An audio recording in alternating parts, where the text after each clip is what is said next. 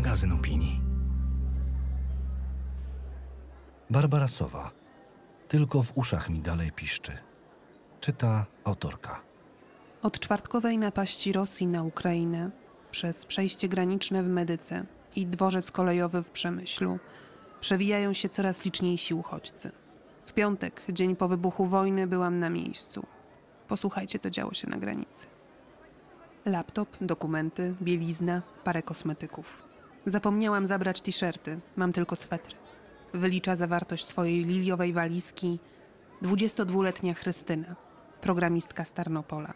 Zignorowała listę z najpotrzebniejszymi rzeczami na wypadek wojny, jaka od kilku dni krążyła w sieci. Nie wzięła noża, plastrów opatrunkowych, koca, papieru toaletowego ani konserw. Nie chciała uwierzyć, że w 2022 roku w Europie wybuchnie wojna. Decyzję o wyjeździe podjęła po rozmowie z bratem z Kijowa, który z obawy przed bombardowaniem przez całą dobę nie wychodził z piwnicy. Jej pracodawca, firma IT z siedzibą w Berlinie, zaoferowała pomoc. Jestem w uprzywilejowanej sytuacji. Mogę pracować zdalnie z dowolnego miejsca, ale tam została moja rodzina. Chciałabym wrócić do kraju. Chciałabym ich jeszcze zobaczyć, mówił ze łzami w oczach. W ciągu pierwszych czterech dni wojny do Polski z Ukrainy przyjechało ponad 200 tysięcy osób. Głównie kobiet, bo władze w Kijowie szybko wprowadziły zakaz opuszczania kraju przez mężczyzn w wieku poborowym.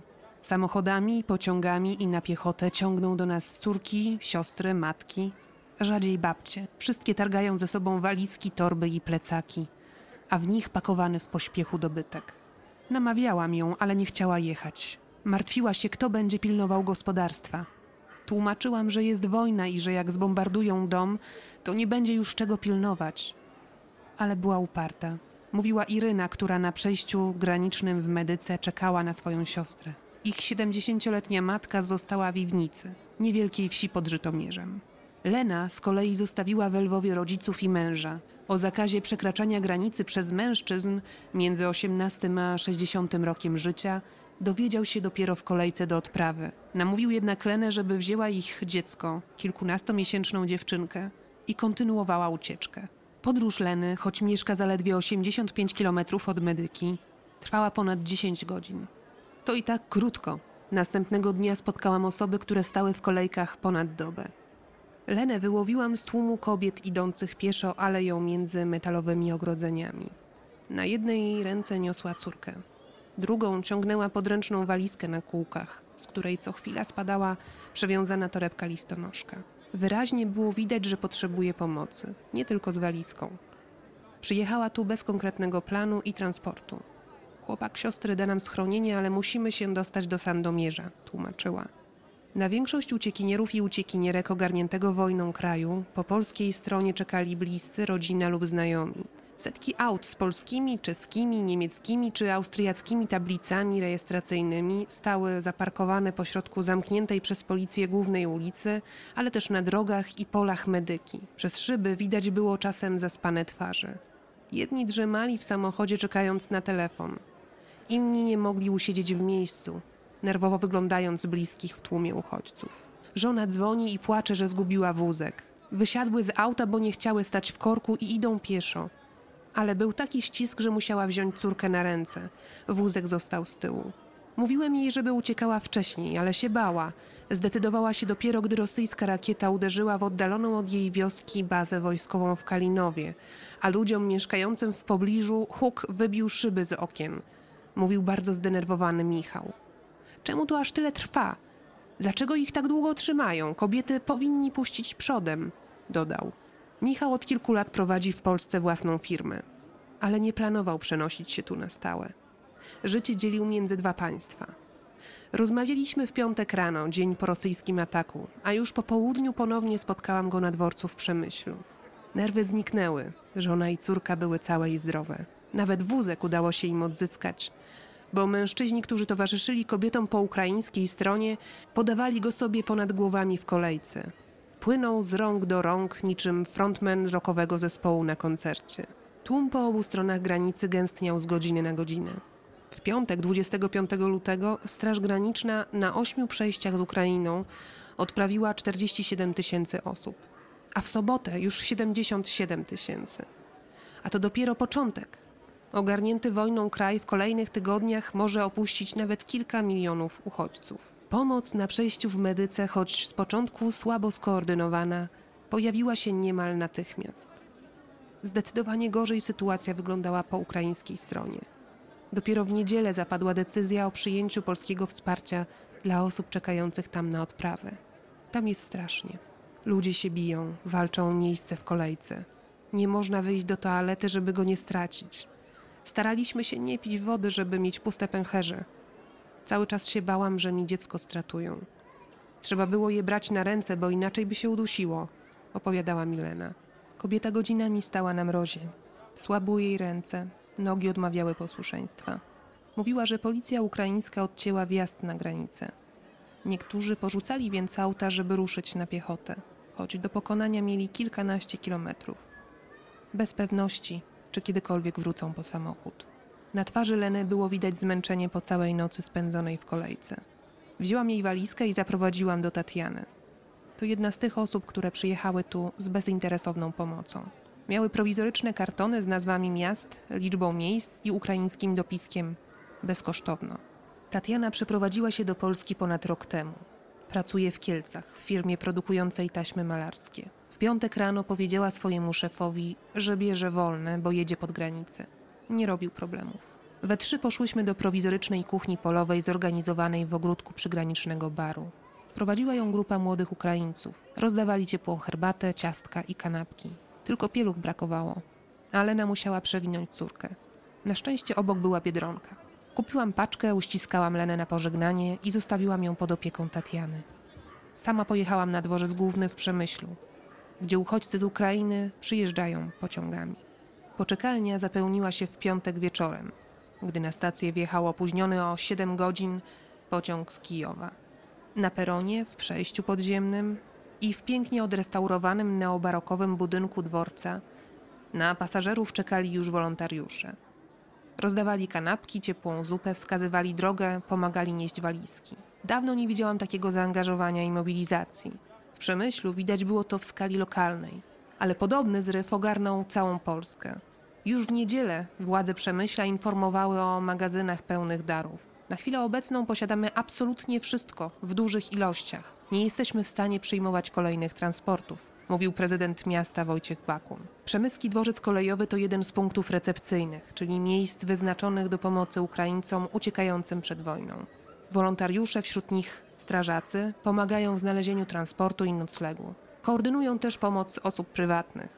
Ludzki odruch. Być może w przyszłości sami będziemy potrzebowali takiej pomocy, tłumaczy Barbara Szczotka, która przyjechała tu z córkami zabrać kogoś pod swój dach. Marcin Schilling, jej narzeczony, odwołuje się do rodzinnej historii. Mieliśmy dużą posiadłość pod Lwowem. Gdy bandy UPA atakowały Polaków, to Ukraińcy z pobliskich wiosek pomagali mojej babci. Spakowali i przywieźli ją wraz z rodziną właśnie do Przemyśla, na ten sam dworzec, na którym teraz stoimy. Gdyby babcia żyła, pewnie miałaby déjà vu. Historia zatoczyła koło. Tylko dziś kto inny potrzebuje pomocy. W piątek wieczorem do ich domu trafił Hasan Habib, 22-letni student inżynierii lotnictwa z Pakistanu wraz z żoną Walentyną. Dom Barbary i Marcina stoi nieopodal kościoła w Wólce Pełkińskiej, niewielkiej wiosce położonej 45 km na północ od Przemyśla. Goście z Ukrainy zajęli przestronny pokój tuż obok kuchni. Hasan zdążył się już nawet rozgościć i ugotować obiad. Przywitał nas swoim popisowym daniem ryżem z kurczakiem na ostro.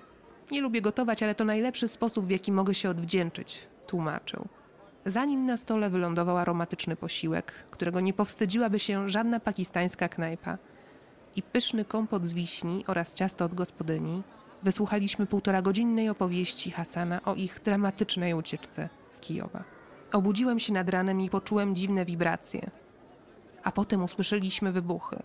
Żona stwierdziła, że to na pewno tylko ćwiczenia armii, bo nieopodal jest baza. Ale ja wiem, jak wyglądają ćwiczenia wojskowych w moim kraju. Detonuje się dużo mniejsze bomby. To było coś znacznie poważniejszego, opowiadał Hasan. Wyjrzał przez okno i zobaczył słupy czarnego dymu w oknach sąsiednich bloków. Zaczęli się w pośpiechu pakować. Na parkingu czekało auto służbowe, bo Hasan dorywczo pracował jako taksówkarz. Szef kazał mu jednak oddać samochód. Udało im się za to namówić na wspólną podróż przyjaciela z dziewczyną. Daleko nie dojechali. Niespełna 90 kilometrów za Kijowem ich ucieczkę gwałtownie przerwał wybuch. W pobocze autostrady trafił pocisk. Wywaliło nam przednią szybę, odłamki szkła poraniły mojego przyjaciela i jego dziewczynę, która siedziała obok. My byliśmy z tyłu, wyszliśmy z tego cało. Tylko w uszach mi wciąż piszczy, mówił Hasan. Na miejsce szybko przyjechała karetka. Rany kierowcy i jego dziewczyny nie były poważne, ale nie chcieli jechać dalej. Hasan z Walentyną w dalszą drogę ruszyli autostopem. Kolejki na przejściach granicznych wspominają jako największy koszmar, gorszy niż bombardowanie Kijowa. Bijatyki, płacz, głód i panika, która wybuchała co parę godzin. Hasan o mało nie wdał się w bójkę z mężczyzną, który postanowił wykorzystać sytuację i molestował młode kobiety stłoczone przed wejściem. Ukraińscy pogranicznicy odprawili Hasana z kwitkiem na dwóch przejściach, w Chrebennem i w Budomierzu. Na nic dały się tłumaczenia, że jest obywatelem Pakistanu i nie obowiązuje go powszechna mobilizacja. W końcu trafili do medyki, gdzie argument z narodowości został zaakceptowany. Emocje wzięły górę, gdy poczuł, że są z żoną bezpieczni. Podszedł do mnie Piotr, jeden z wolontariuszy. Przedstawił się, uściskał mi dłoni, zapytał, czego potrzebuje, a mnie ścisnęło się gardło. Poczułem, jak łzy napływają mi do oczu. Nie spodziewałem się tego. Piotr dał Hasanowi pieniądze na ubranie, bo jego przemoknięta kurtka do niczego się już nie nadawała. Załatwił mu też transport do Warszawy, ale Hasan zrezygnował. Życie w stolicy jest drogie, a oni nie mają dużo oszczędności. Stwierdzili, że taniej będzie zostać na wschodzie Polski. Tak trafili do Przemyśla, gdzie spotkali Marcina, który od kilku godzin czekał na dworcu na kogoś, kto potrzebuje dachu nad głową. Pierwsze o czym marzyłem, to porządnie się wyspać, mówił mi Hasan. Niemal dwie doby byłem na nogach. Żona Hasana, eteryczna blondynka o wystraszonym spojrzeniu, nie mówi po angielsku. W ogóle mówi niewiele. Wciąż jest w szoku. Gdy słuchamy jej męża w kuchni, ona zamyka się w pokoju i na zmianę modli się albo rozmawia przez telefon z bliskimi, którzy w tym czasie właśnie uciekali do lasu, aby ukryć się przed rosyjskim atakiem na ich wioskę. Wcześniej Rosjanie wyczyścili sklepowe półki z całego jedzenia i oznaczyli kilka kluczowych punktów w okolicy. O dziwnych symbolach widocznych w nocy na dachach budynków czy na drogach, które mają naprowadzić rosyjskie wyrzutnie rakietowe, mówiło się w całej Ukrainie. Walentyna w przyszłym roku skończyłaby stomatologię, a Hasan za kilka miesięcy zyskałby dyplom inżyniera lotnictwa w Narodowym Uniwersytecie Lotniczym w Kijowie. Przyznał, jesteśmy młodzi, mamy czas na założenie rodziny, edukacja jest dla nas najważniejsza. Na powrót do Pakistanu namawiają go rodzice, ale Hasan woli zostać w Europie i tutaj skończyć studia. Zdecydowana większość osób przekraczających granice ucieka przed wojną, ale ruch odbywa się w obie strony. Obrazu dopełniają ci, którzy zdecydowali się na powrót do kraju. W ciągu niespełna trzech dni od rosyjskiej inwazji było to ponad 30 tysięcy osób. Tam jest nasz dom, tam zostali nasi rodzice. Kto będzie ich bronił? Powiedzieli mi spotkani w medyce mężczyźni kierujący się na ukraińską stronę. Czasem żegnały ich całe rodziny, zapłakane kobiety z dziećmi. Częściej szli sami. Ale walczyć chcą nie tylko mężczyźni. Alina, 40-paroletnia, energiczna brunetka w czerwonej kurtce puchowej, przyjechała do medyki na chwilę, żeby przekazać nastoletniego syna mieszkającej na stałe w Wiedniu siostrze. Będzie w dobrych rękach. Ja wracam, mówi. Mąż Aliny był żołnierzem. Zginął w bitwie o Debalcewę na Donbasie w 2015 roku. Alina nie miała od niego wieści przez półtora miesiąca. Niedługo po pogrzebie została wolontariuszką w 24. Samodzielnym Batalionie Szturmowym Ajdar, odpowiedniku polskich wojsk obrony terytorialnej, który walczy na wschodzie Ukrainy. Boję się, ale to jest mój kraj. Będę za niego walczyć, deklaruje. W wolnych chwilach sięgam po telefon i przeglądam bieżące informacje. A to Ukraińcy zastrzelili rosyjski myśliwiec albo helikopter, a to udaremnili jakiś desant, zniszczyli wóz pancerny czy odbili jakiś punkt.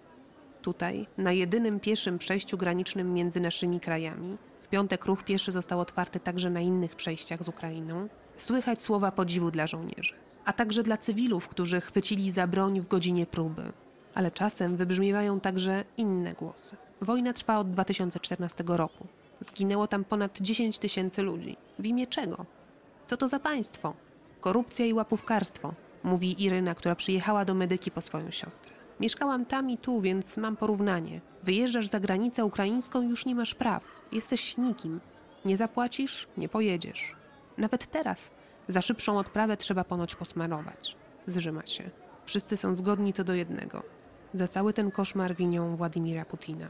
Mówią o chorych ambicjach, szaleństwie, nieobliczalności rosyjskiego przywódcy i bardzo liczą na wsparcie Zachodu. Więcej materiałów znajdziesz na stronie miesięcznika Pismo, magazyn opinii pod adresem magazynpismo.pl.